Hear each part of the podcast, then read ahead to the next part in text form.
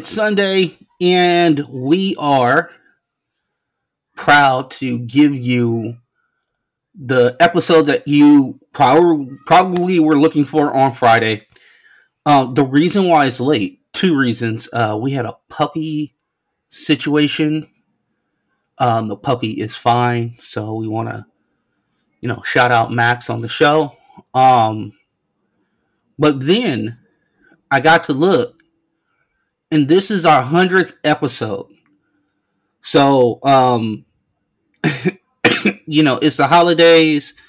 So here at FRPC, we want to thank our loyal listeners, and we ask you to share with like your, you know, your um, coworkers and what have you, and friends, and you know, put people on the pod because uh, this is how we grow our numbers and grow out our community. So I look forward to that in the new year. Um, but man, we just got like a lot of stuff to get to.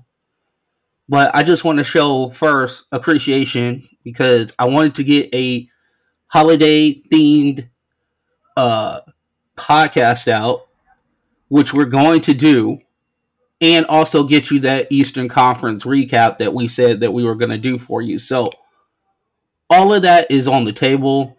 You were getting that.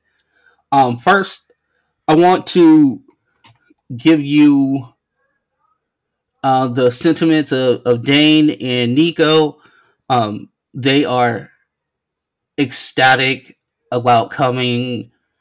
Uh, well, in Nico's case, coming back, and in Dane's case, coming aboard.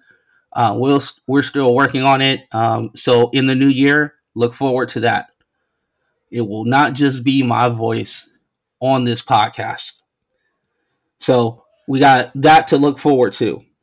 So keeping in mind of the holidays, we give you FRPC's three NBA wishes. Now, these wishes are for the rest of the season. Um, I chose to stay away from specific teams. Um, you know, so we're not showing favoritism. So there's nothing Rockets specific. There's nothing Lakers specific on this pod. Some people would say we're heavily biased towards a, uh, OKC. Well, we're not. Uh, we just like the talent.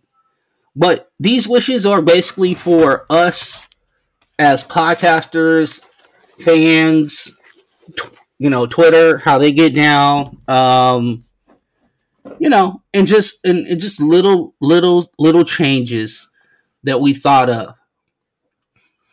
So, the first of the three wishes for the NBA holiday season and going forward is can we have an active trade deadline season? And you know, a lot of people say, "Well, yeah, of course you want that because you're a podcaster and you know, you need clicks and da da da. Listen, that's transparent. I definitely want that for that for sure. Let's not get it twisted. These are the facts. But I actually did come up with three reasons why this should be something that we as fans want, and also it just makes a lot of sense. And let me give you the three reasons. One, get teams to pick a direction. Okay, so we're looking at Chicago. We're looking at uh, Toronto. Okay, um, Detroit. Mm-hmm. Yeah, uh, we, we might have to talk about that a little bit. Um, and then number two, it's going to spark conversation. Obviously, podcasters, obviously, uh, insiders, people on TNT, ESPN, wherever, anytime there's a robust trade season um, with multiple rumors, multiple names out there, different trades, obviously it gives a lot of content for people. So, you know, I'm not gonna, like I said, full transparency. And then the third thing is this since the NFL has decided that they are going to put football on Saturday, Sunday, and all day Monday, which usually was pretty much held for the NBA for the longest period of time. An active trade market can grab some of the attention away from the pinnacle of the NFL season, which is the Super Bowl. Right? So this is kind of why I'm asking for a active trade deadline is because of this. You know, those three reasons I think and, and they're pretty good reasons. So um all right, NBA front offices, let's mix it up. Okay? So Santa, that's what that's on our list for Santa to bring to us tomorrow. And going forward, right? Okay. I'm gonna save that one for last. I'm gonna no, you know what? I'm gonna get into this. We're gonna get serious for a second. Um, can we get a second screen alternative experience from the NBA, um, where we can get live sound that's on the court? Now, let me give you this. It would be a unique experience perspective to the game. Obviously, you would be able to hear players, you'd be able to see referee and uh, player interaction, coach referee interaction. Obviously, player player interaction, things of that nature. Um, you can farm out another revenue stream, advertising dollar dollars, etc. So here's the thing. Um, the NBA is always looking for whatever is next, whatever is new. They seem to be very open to a lot of ideas. Again, you know, this is something that is another way for them to go ahead and monetize the product. Now, my third thing is I, I'm taking into acknowledgement that the language on the court is very colorful, you know, and things of that nature with the refs and the players. You know, I understand that. So I would think that if you could put this on like cable or Apple or Amazon or whoever else would want this uh this NBA intellectual property, giving the fans an intimate insight and some um, uh, some insight to the night to night point of view of these incredible athletes, I think it's a win win. But you know, you're looking at just you're going to be able to see how the fans' energy. You're going to see how you know maybe some interaction between players and fans. You know, so I mean, I just think there's such a upside to this you know, and I hear from people all the time that, you know, they're tired of like the ESPN, you know, product as far as that's concerned. Um, TNT still gets high grades, but that ESPN product right now, um, which I like a lot of people on the show. You know, Zach Lowe is my guy. You know, I quote him here on this podcast a lot, but giving the fans a peek inside, you know, anything that we can get that's a little insider, uh, especially for the, the basketball nerds and, and, and the people who are really into this, I think it would be a worthwhile investment and something to look into personally. All right, let's get to the third one. And the third one to me is I love it. I'm I'm here for it, but uh let's talk about it. And I got some notes, wrote some stuff down. So here we go. If we can get the thing to sit up there, hopefully. Okay. Third, third NBA Christmas holiday wish, whatever you want to call it. Let's designate home color colorway at home. Let's let's let's make it light colors, white, or if you are not white, you know, like with the Lakers, they're gold, purple and gold. Can we get the home colors to be what they are? Now, I might sound. and here's the thing I'll even give you latitude.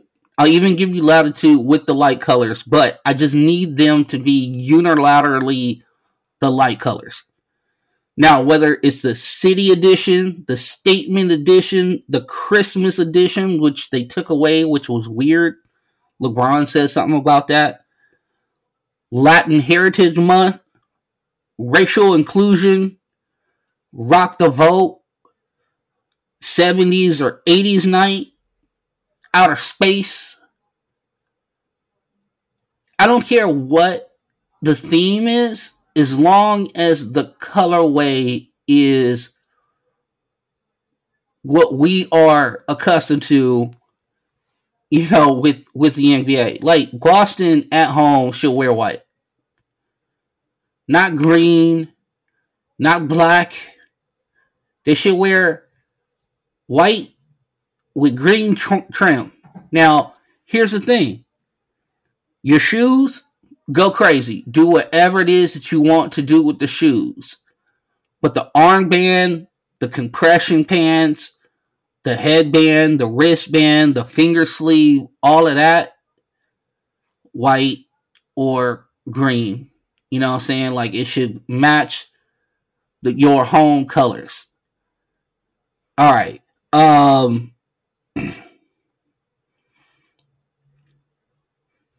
Oh, here's the other thing too. Go crazy on the road. Go crazy. You do whatever it is that you want to do on the road. You want to look like a shamrock shake? Go right ahead. You want to look like the American flag? Go right ahead.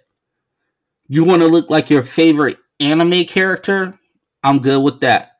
Comic book or movie, or, you know, Marvel cinematic movie hero? Cool. You want to wear plaid? Fantastic.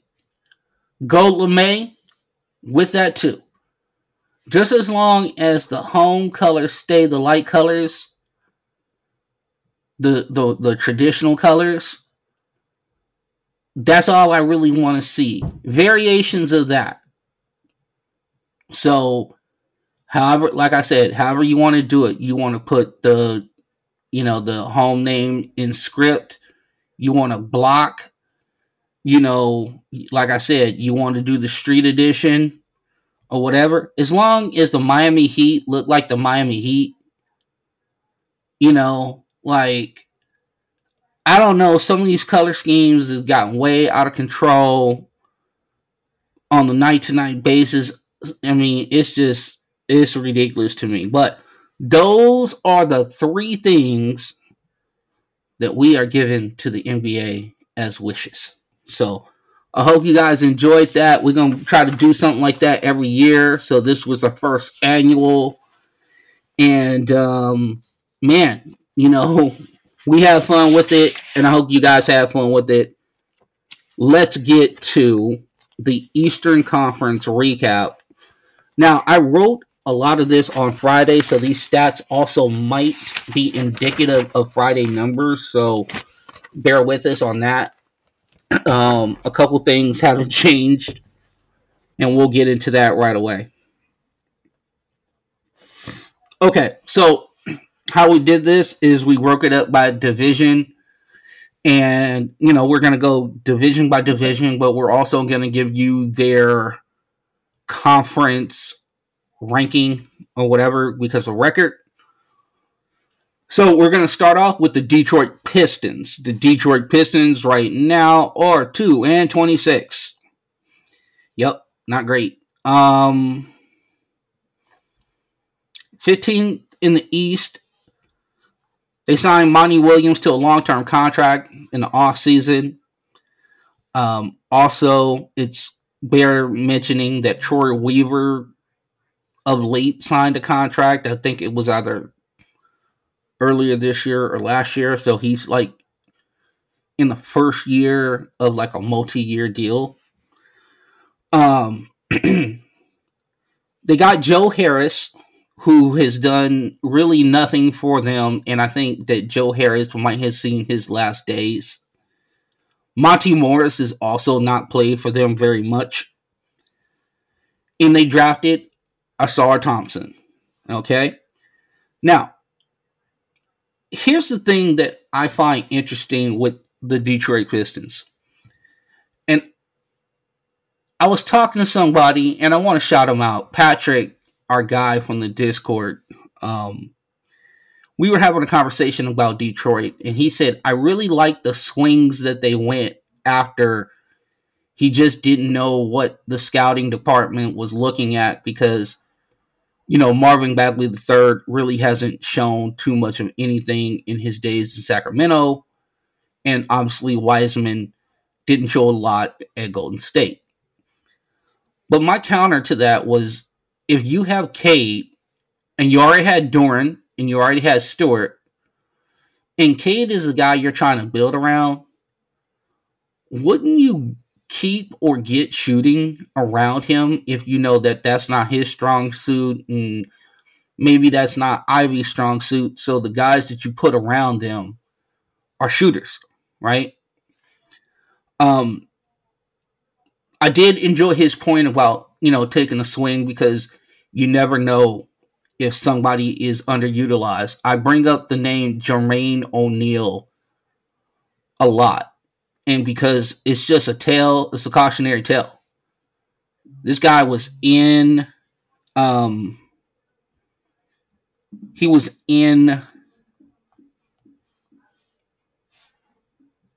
go he was in Portland. Sorry about that. I was getting a text. Uh he was in Portland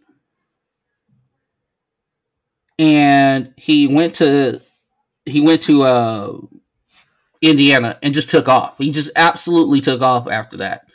So you never know. You always should take the you always should take the swing. You should always do that situation. Um, if for some reason you know it doesn't work out, you know, cut your losses. But here's the thing with Detroit, it just didn't match. And when you look at this team, it just doesn't fit. The players just they don't fit at all. Um and here's the thing. You maybe have egg on your face, but staying neutral for the sake of saving face to be proven right three down three years down the road when Ivey learns how to shoot or be you know be able to be on the court with Cade at the same time. I mean, I don't know how long it's going to take, but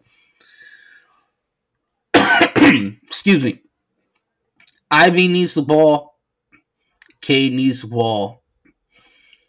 And quiet as kept. Ausar needs the ball a little bit too, but he can play without it. All right. You also got Killian Hayes, who needs the ball. He's in the mix. Marcus Sasser gets less and less time. And again, it's not if Cade is your guy, you gotta build things around them that are going to breed success, and they just haven't. Now, here's the other thing that I want to read to you that I also think is very, very important. Cade Cunningham, first overall pick, 20, 2021 draft. Okay? Now, when I get to the end of this, Actually, no, I'm going to do it now. So he was drafted in 2021. He's only played in 104 career games. Jaden Ivey, fifth overall pick, 2022 draft. He's been in 98 games. Ausar Thompson, obviously, this is his rookie year, so 20, 20 plus. Jalen Duren, 13th overall pick, 2022 draft. 81 career games. Hmm. You're going to start to see a pattern here. Marcus Sasser doesn't count, rookie. James Wiseman, second overall pick, 2019 draft. Only 102 games. Marvin Bagley III, second overall pick, 2018 231 games.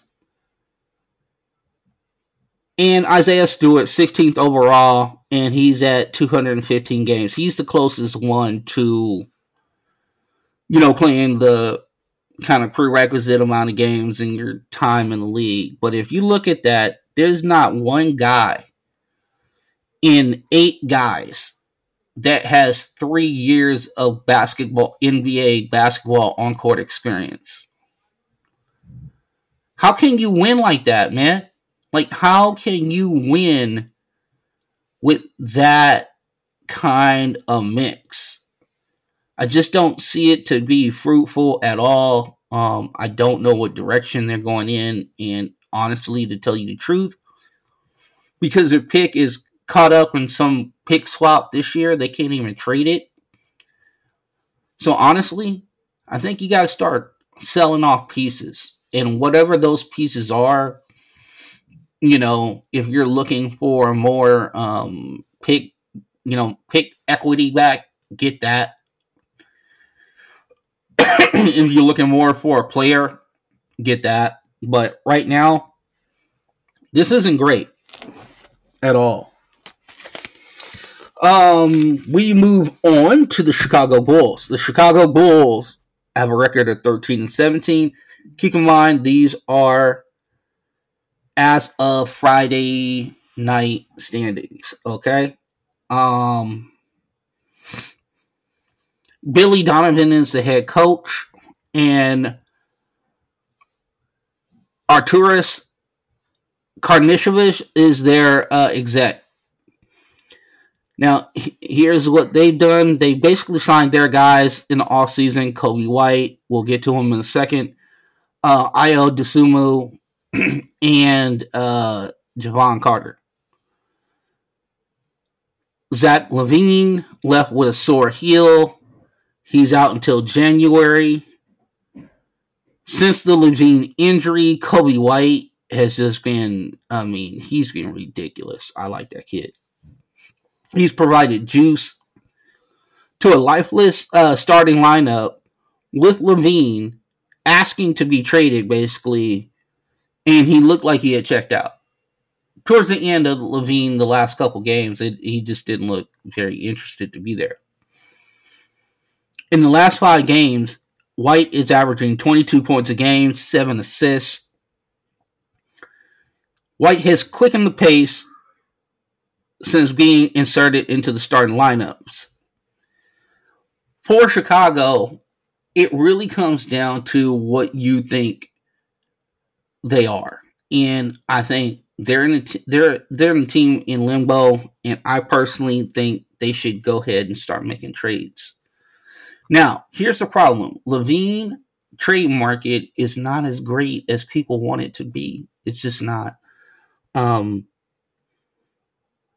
you know, I know there will be people who will finally jump on that, but I think they should go ahead and focus on what they're going to do with DeRozan and or Caruso, um, and go ahead take care of those and see what you can recoup back and then make the LaVine trade because I think he might be the lesser asset of the three at this point as far as value. So that's what I think of the Chicago Bulls. Unfortunately, it's not a it's not a great scene there.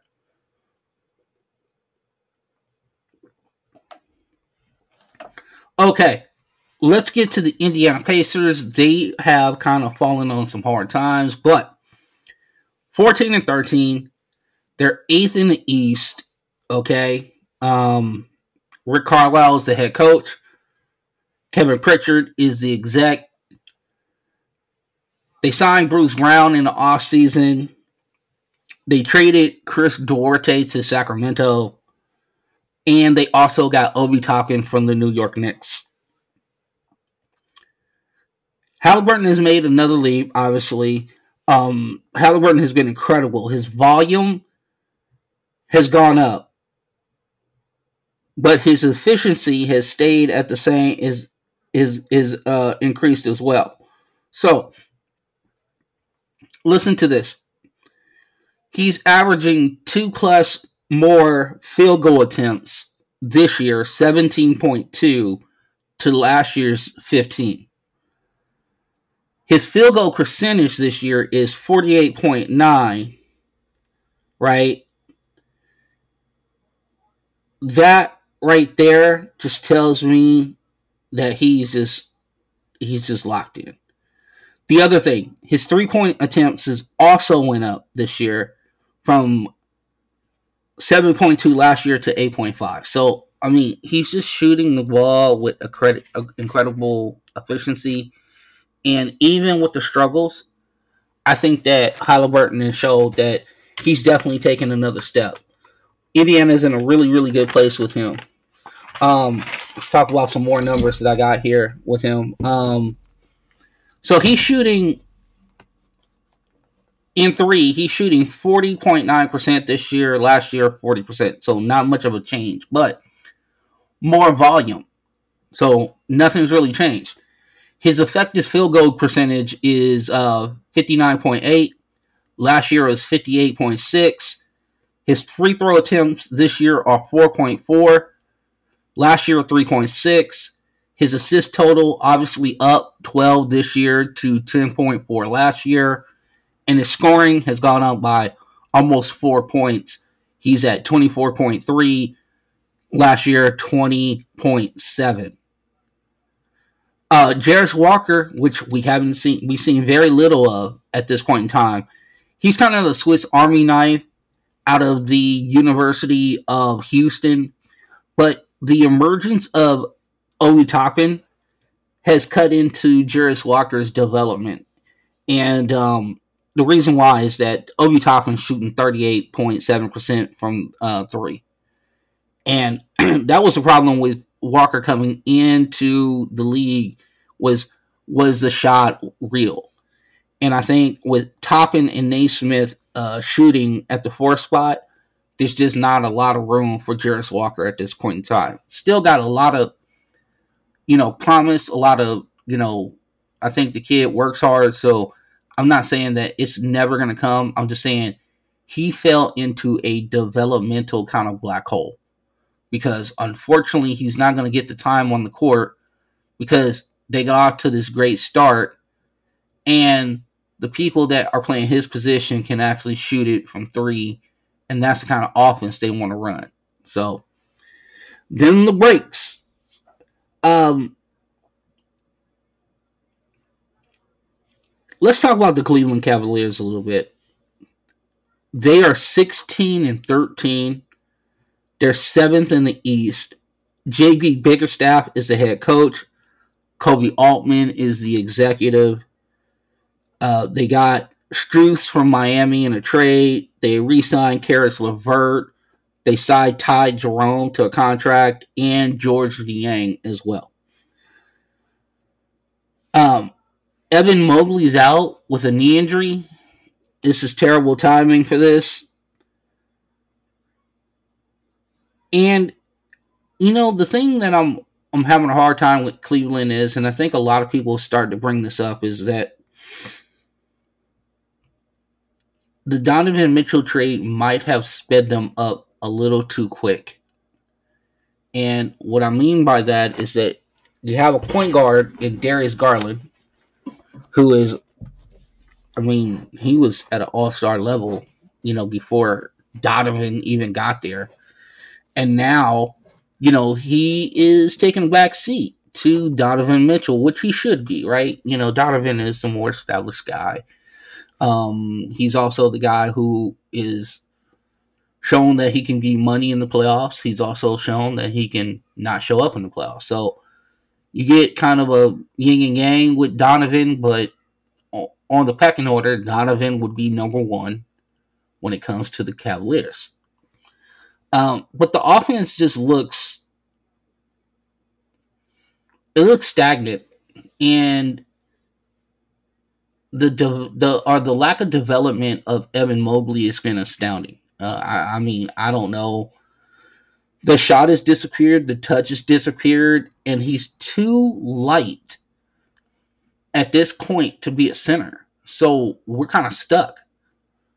So this dude needs to find a jump shot and he needs to get on that like post haste. Um I don't know. I mean, I made a statement about Donovan Mitchell getting traded. Then there have been things been floated out there that, um, you know, Donovan is not on the trade market. But I think for this team, they need to go ahead and see if they can get this reimagined a little bit.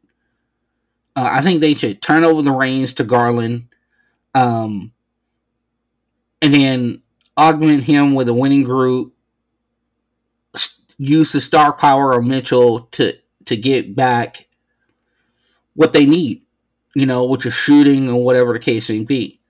Now the problem is is that their their needs have changed because Mobley's out. So now do you go chase, you know, something to replace Mobley, or do you look at whatever you're getting as an additive to what Mobley and Garland could be? Um, there are so many things with that you know, it depends on where you stand with Mobley and, and what your, I guess, end of day Mobley will look like. Um, I'm still real high on him.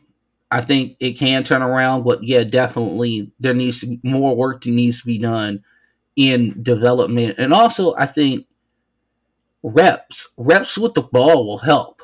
And it's going to not happen when you have Donovan Mitchell and Darius Garland, who both need the ball a lot. All right. I think I'm a little bit under the weather, but I don't feel it. All right, let's move on to the Milwaukee Bucks.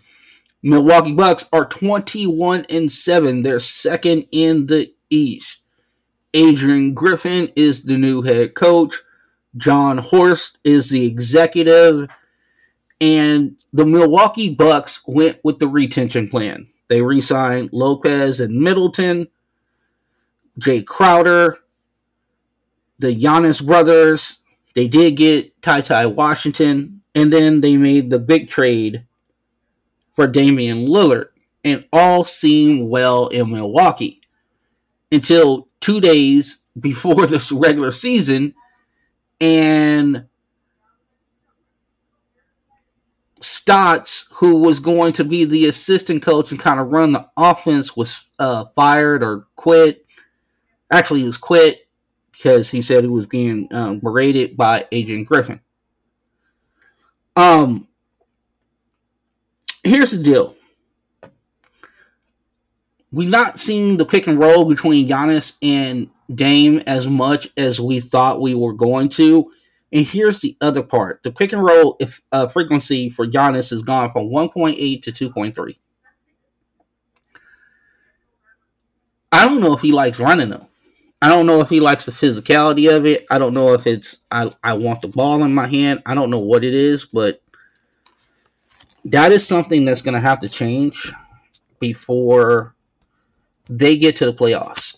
Um, it's the superpower. It's the weapon. It's the. it was the reason to do the Dame trade in the first place. So you were looking for some easy dynamicism in your in your play and, and, and kind of giving your, your offense a boost. And here's the other thing. Dame is still part of the league leaders in pick and roll. He's just not doing it with Giannis. He's doing it with Lopez and Portis instead of Giannis. So until that gets better, I mean, they're winning. Um, they have a lot of talent. Middleton seems to be rounding back into shape. Uh, Connaughton has started to play. Um, you know, they're still missing a couple pieces at this point in time, but you're going to have to lean on some of the young kids too. That's the other thing that we have to talk about is that uh, Beauchamp and Andre uh, Andre Jackson Jr. from Connecticut, those kids are going to have to play. Um, I think their defense is going to need them. So we'll see how it all plays out. all right, so let's get to the Washington Wizards. We told you it was going to be like this. Washington is 5 and 22. They're 14th currently in the Eastern Conference. Their coach is Wes Unseld. and their exec is newly minted Michael Winger, who came over from the Clippers organization. They made a trade, obviously. Beal is in Phoenix. Uh, Chris Paul went to Golden State. Jordan Poole went to Washington. Um, they also got Tyus Jones in the Marcus Smart deal for the Porzingis situation. They re-signed Kyle Kuzma because that's an asset retention deal. And basically, this season is what we thought it was going to be. A lot of Jordan Poole taking ill, ill-advised shots. It, it's been a lot of what we really thought it was going to be. Unfortunately, um,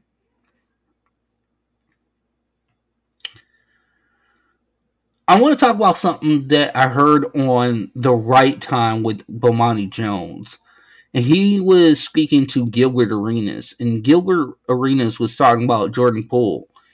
And he thinks that Jordan Poole fumbled the bag. And what he said was this is that um, how are you with Curry, Clay, and Draymond? And how how how could you have not soaked all that championship knowledge that was just going to be freely given to you. How could you not take any of that? You know, he was just asking a question. And unfortunately, Jordan thinks a lot of himself, which, you know, you got to have a lot of confidence in yourself in the NBA. But I think sometimes you can slow down and maybe listen to the vets and you might have become a, little bit better product and maybe you wouldn't have ended up in the situation that you did in Washington. The Charlotte Hornets are the next on deck. They are 7 and 19. 13th in the East. Steve Clifford is still the head coach. Mitch Kupchak is still the exec. Um, they got Brandon Miller in the, the he was second overall in the 20 in the 2023 draft. Um they re-signed Miles Bridges, um, PJ Washington, and Nick Smith Jr. Now, um, hmm. I think basically where we are with this team, and you know, I didn't think about it at the time because I was like, oh, they got to come in, clean house, blah, blah, blah. The problem is, is think about when they took over. Like, they took over, like, what, day of draft or, like, right after? Which also means that free agency starts, like, almost pretty much immediate out, immediately after. Um, so this is probably just kind of a holding pattern season for them I think keeping Clifford aboard, keeping Kupchak aboard. Now you have a lay of the land. Hopefully, you have gone on some of these road trips to kind of talk to other execs and other front offices and see what you want in the future for your team. But this is definitely a holding pattern. But there's a couple bright notes. I was hard on Brandon Miller when he came out. There are several reasons why. Uh, one, I didn't think he was physical enough, and when I saw they were putting him at kind of a front court court role, you know, in the sense of he's six eight, he's going to play basically small forward. I didn't think that was going to be a recipe for success. I just didn't think he was physical enough. I thought he was light and I thought he'd get pushed around. And here's the deal I was wrong on all accounts. Brandon Miller has played very well. He is shooting 38.2% from three. He's also shooting 79.2% from free throw line, 15 points, 2.3 assists, and four rebounds a game. He's showing good touch around the rim. Um, and that bodes well for Miller's future as a uh, as a shooter. So I'm I'm impressed with what I have seen from Miller. I was wrong, and I'm not I'm not afraid to admit it. So but he is kind of like the shining bubble for them. I mean, LaMelo's kind of been in and out of the lineup, but uh, he's played well. So at least we know we got something in Brandon Miller. All right, we're going to move on to the Atlanta Hawks. The Atlanta Hawks are 12 and 15. They're 10th in the East. Quin Snyder came aboard kind of like late last season just to get a feel, and now this is his uh, first full year. Now you got Landry Fields is now the exec. Remember, there was a kind of regime change there. Travis Schlenk, who is now like third in command in Washington or whatever case may be. Uh, you got that. Um, they traded John Collins, which opened up a spot for Jalen Johnson, and we'll get there in a second. They drafted Kobe Bufkin, who I'm still high on. I'm keeping on my Kobe Bufkin stock in the in this last year's draft. And the best part is Jalen Johnson in his third year has really blossomed. And and the one thing I think he actually might hold the key to what Atlanta future will look like. Um, Johnson has exploded with his opportunity. He has uh, nearly doubled his field goal attempts. He's raised his field goal percentage. Uh, by 20%. He's gone from um, 59.4 this year from last year to 49.1. I mean, the numbers have just been incredible for this kid. And um, he's shooting the ball more this year and averaging more three point attempts. Um, last year, he was at 1.5 this year. He's at 2.7. This year, he is shooting 42, 42.5% from three. Last year, he only shot 28.8. So, kudos to Jalen Johnson and his development. Now, I think it's not a it's not a secret that once Jalen Johnson got hurt and was out of the lineup for a second, Atlanta it, they didn't play well. They need that type of athleticism on the court, flying around, doing what he does to make them decent. I think that they're going to start targeting wings like this soon. And it might not become something of drafting, it might be something because of trade. I know that DeJounte Murray is probably looking at his probably last days in Atlanta. Um, it looks like the Knicks are in. I think other teams should be in. So as this story starts to, to develop and we start to see some of the players that come come around, we will keep you up to date on that. But that is my take on Atlanta. We're going to move on to the Miami Heat. And what can you say about them? They're 16 and 12. They're sixth in the East. Erik Spoelstra, head coach. Pat Riley is the exec. Um, free agent signings: Orlando Robinson, Josh Richardson. They got Jaime Jaquez Jr. with the 18th overall selection in this year's draft, and he's just been absolute gold. 12.9 points a game, uh, 3.6 rebounds, 2.6 assists, and one steal. He's shooting at a 37% clip from three, 84.2% from the free throw line, and he's shooting his effective field goal percentage is 56.1. So, all great things from a really solid player at UCLA, and he's going to be really solid for Miami. I never think of Jaime Jaquez as like a star, but I definitely think he could start in his role. And he's one of those guys that uh, could work himself into an NBA rotation and play significant minutes in a high pressure playoff game. But if you're asking me if I think Jaime Jaquez is ever going to be a one or two option, I don't think so. But he is a necessary evil to have. Boy, I tell you what, and you're glad to have him in Miami. So shouts out to our guy, Jaime Jaquez Jr. You know, UCLA, A clap all day. It's going real it's gonna be real every time we talk about a Bruin on this podcast. All right. The other thing is Bam Adebayo. We're gonna talk about his scoring. I want to let you know that his scoring steadily gone up the last four seasons. Now, this season, he's averaging 22 points a game. That would be a career high. Last year would have been a career high at 20.4.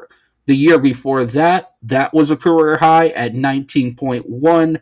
The year before that, 18.7. And then the bubble year, that was also a career high at 15.9. So he's just steadily gone up. Uh, his growth has just been great, man. I mean, just kudos to Bam, just just working and getting it done. He's expanded his game. You could tell this year. Um, there's a little more passing aspect to it. Um, he's more aggressive with uh, taking um, post ups when he can.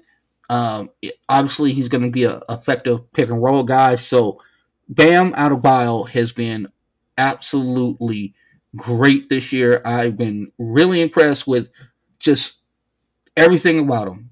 Everything about him. Bet you Jimmy Butler doesn't have to push him very much, right? All right. Now we're going to get to one of my favorite stories of the year. The Orlando Magic are 16 and 11. They're fourth in the East. Jamahl Mosley to me is is is absolutely a coach of the year candidate and um John Weltman is the exact Here's the thing, man. Who who hasn't been impressed with Orlando, right?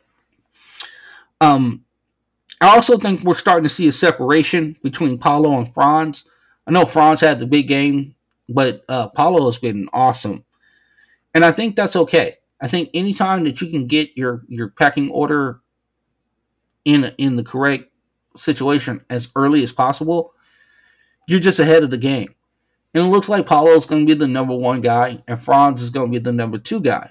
But make no mistake about it, both are very impactful to their team. Um, Let me give you some stats on Paolo because they're all trending up. This year, I think the thing that I liked about him is that it really it's been real gradual. It's been like little tweaks. So he's averaging 16 field goal attempts a game. Last year he averaged 15.6, so it's just a little different. He's shooting ball 46 0.7% from the field this year. Okay? Now, last year he shot the ball a lot worse. I think it was like 42%. He's shooting less threes. Uh, it's a four. It's four three-point attempts a game. Oh, actually, it's 3.5 this year, four last year. And then here's the thing that I like. The three point shot last year was 29%. This year is 38. So he went and just absolutely did it. Here's another thing that we're going to talk about. Anthony Black. He was the sixth overall pick. Um, this kid out of Arkansas is is is really good. I I love this kid. I don't know if he's gonna be like a star star, but he's definitely gonna be one of those guys you're gonna love having on your team. Um, he's found like a 20 minute a game role already. He started 21 of 25 games. And his defensive pressure, whether whether it's um, on ball or just in the passing lanes, and just his in energy is just infectious um, he just brings some chaotic nature to that team, and it's some length as well, and obviously we know about the the the playmaking of one Anthony Black. That's the thing that we were really uh, excited about in the draft coverage uh, early in the year. So if you want to kind of go back and listen to the draft coverage, get into the archive pods. All right, get into those archive pods. all right, here we go. Call oh Cole Anthony. Let's talk about him real quick. He's thrived in the six man role. Um, we talked about it in a previous podcast. Last year he did not fully embrace it. This year he is absolutely embracing it and he's thriving. And he's definitely in the running for six man of the year. And shouts out to him just to understand like, hey, this is how I can be valuable to this team. This is he might not be the best player. There might be shooting things. There might be uh, shooting. Um, some of his attempts to me sometimes get a little shaky, but um, he's a gunner, which sometimes you need coming off the bench. He gives them some juice, so you gotta love it. Um, he's actually one of the players that I really enjoy watching uh, with the Orlando Magic. All right, Let's get to the Toronto Raptors. They're 12th in the East. They're 11 16. Head coach is Darko Rajakovic, and their exec is Masai Ujiri.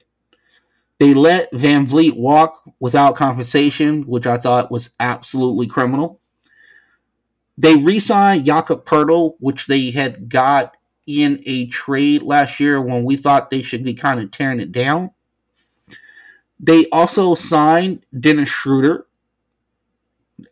former Laker, and also um, he turns into Kyrie Irving when he plays for the German national team. And they picked up Gradey Dick with the 13th overall pick in the draft. Here are my questions. Siakam OG Anunoby, Gary Trent Jr., Dennis Schroeder, all are on expiring contracts. and these are players that would definitely be impactful in on other situations, maybe winning situations. And I just don't understand why we have not pulled the trigger. I mean, you can't lie dormant and and and and and be this passive any longer. And I don't know why people aren't asking that question. Um, I really don't. I, I this seems very. I don't even know. It just like a derelict of duty, almost damn near, if you think about it, right? Like Siakam walks after this year. If you don't trade him, you get nothing you got a lot of teams vying for like you know real legitimate like championship aspirations. You can't run up the price on one of those teams. I, I, I don't know. OG Anunoby, they were trying to get four or five first round draft picks last year. I, I mean, I like OG Anunoby. Don't get me wrong, but I'm not giving anybody that amount of picks for a 16 and 5 guy. And I know they say he can do more. I haven't seen it ever. Just be a good 3 and D dude. I understand you want a more role, but maybe you just need to do your role as as great as you can possibly do it. And maybe in another environment you will appreciate that role.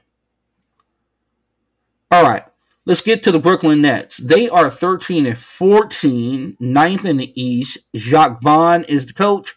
Sean Marks is the executive. Dennis Smith Jr., Lonnie Walker, Darius Bazley were some of the signings. Dariq Whitehead and Noah Clowney were picked back to back in the first round. This uh last year, both were coming off like injuries and, and, and whatnot. So we didn't think to we were going to see a lot of them anyway. Um, Cam Thomas. now, here's the thing, man.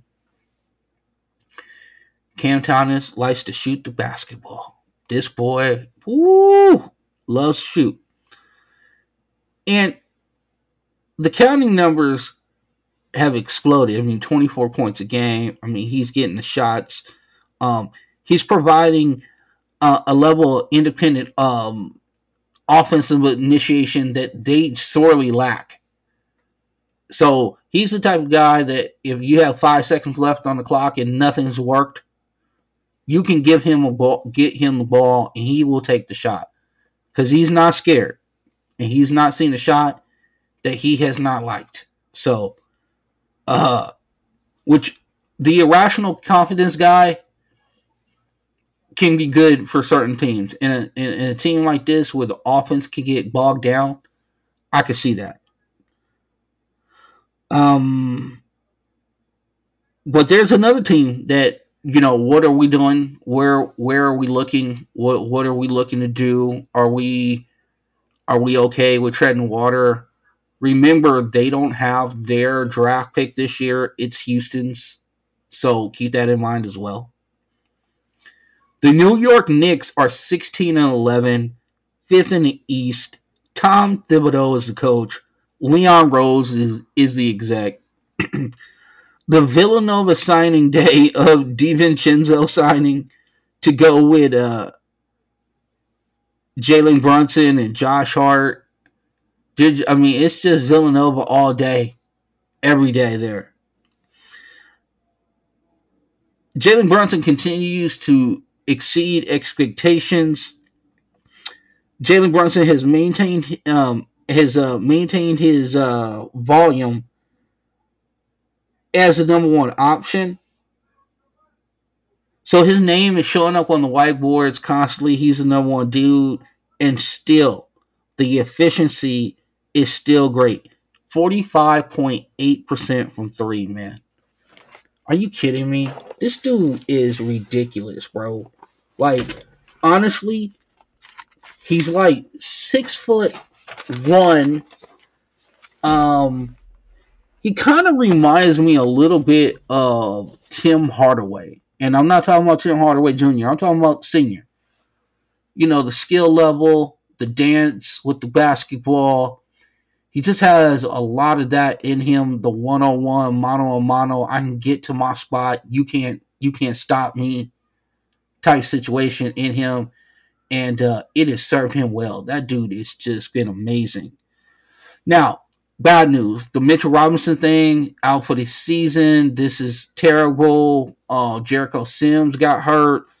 Um, this is devastating, especially when you were maybe looking to figure out which position you were going to upgrade, which was the Julius Randle or Jerry RJ Barrett situation, and seeing maybe, hey, if I got Mitchell Robinson, I got all the Villanova guys, you know, I got Immanuel Quickley, maybe I upgrade one of these positions and we take off to a higher level. Now with Mitchell Robinson out, do you do you go get a big? Um, you know, do you kind of give up on this season a little bit? You know, to kind of fall back and, and you know get over whatever you need. Here's the thing: they're going to be too good to get like anything value. You know, uh, really, really viable, um, unless they get lucky in the lottery. The other thing is, is that you don't want to just go out and grab something when you're in position of weakness like this. I mean, I understand the the the just the the the organic nature of just feeling like we need to do something. Um and they do. And I'm not sitting here saying like don't do anything. But I just hope that they're strategic enough and make sure that they don't lose a ton of assets just to fill this role, knowing that Mitchell Robinson is coming back next year. So uh, we'll keep an eye out on that and see how that looks. But they do need a skyscraper, and and and and that will be the search for right now. So we'll see what what ends up happening. Right, it'll be interesting to see. The Philadelphia 76ers are 19 and 8 They are third in the East. Nick Nurse is the head coach. Daryl Morey is the executive. Okay, so Harden gone, PJ Tucker gone, Pat Bev comes in, Mo Bamba comes in. They re-sign Big Ball Paul, Paul Reed to um what is it the the after rookie deal? They signed to a really good contract. I liked it. Okay, Morey wanted another star. Remember that? Remember, uh, if I'm giving up Harden, I want another star in return. It looks like he already has one. Okay, uh, Tyrese Maxey is putting up 26 points a game, 6.7 dimes.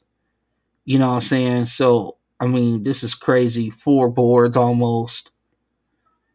So I think Morey can now reimagine the roster in a different way, knowing that he has Tyrese Maxey in the fold.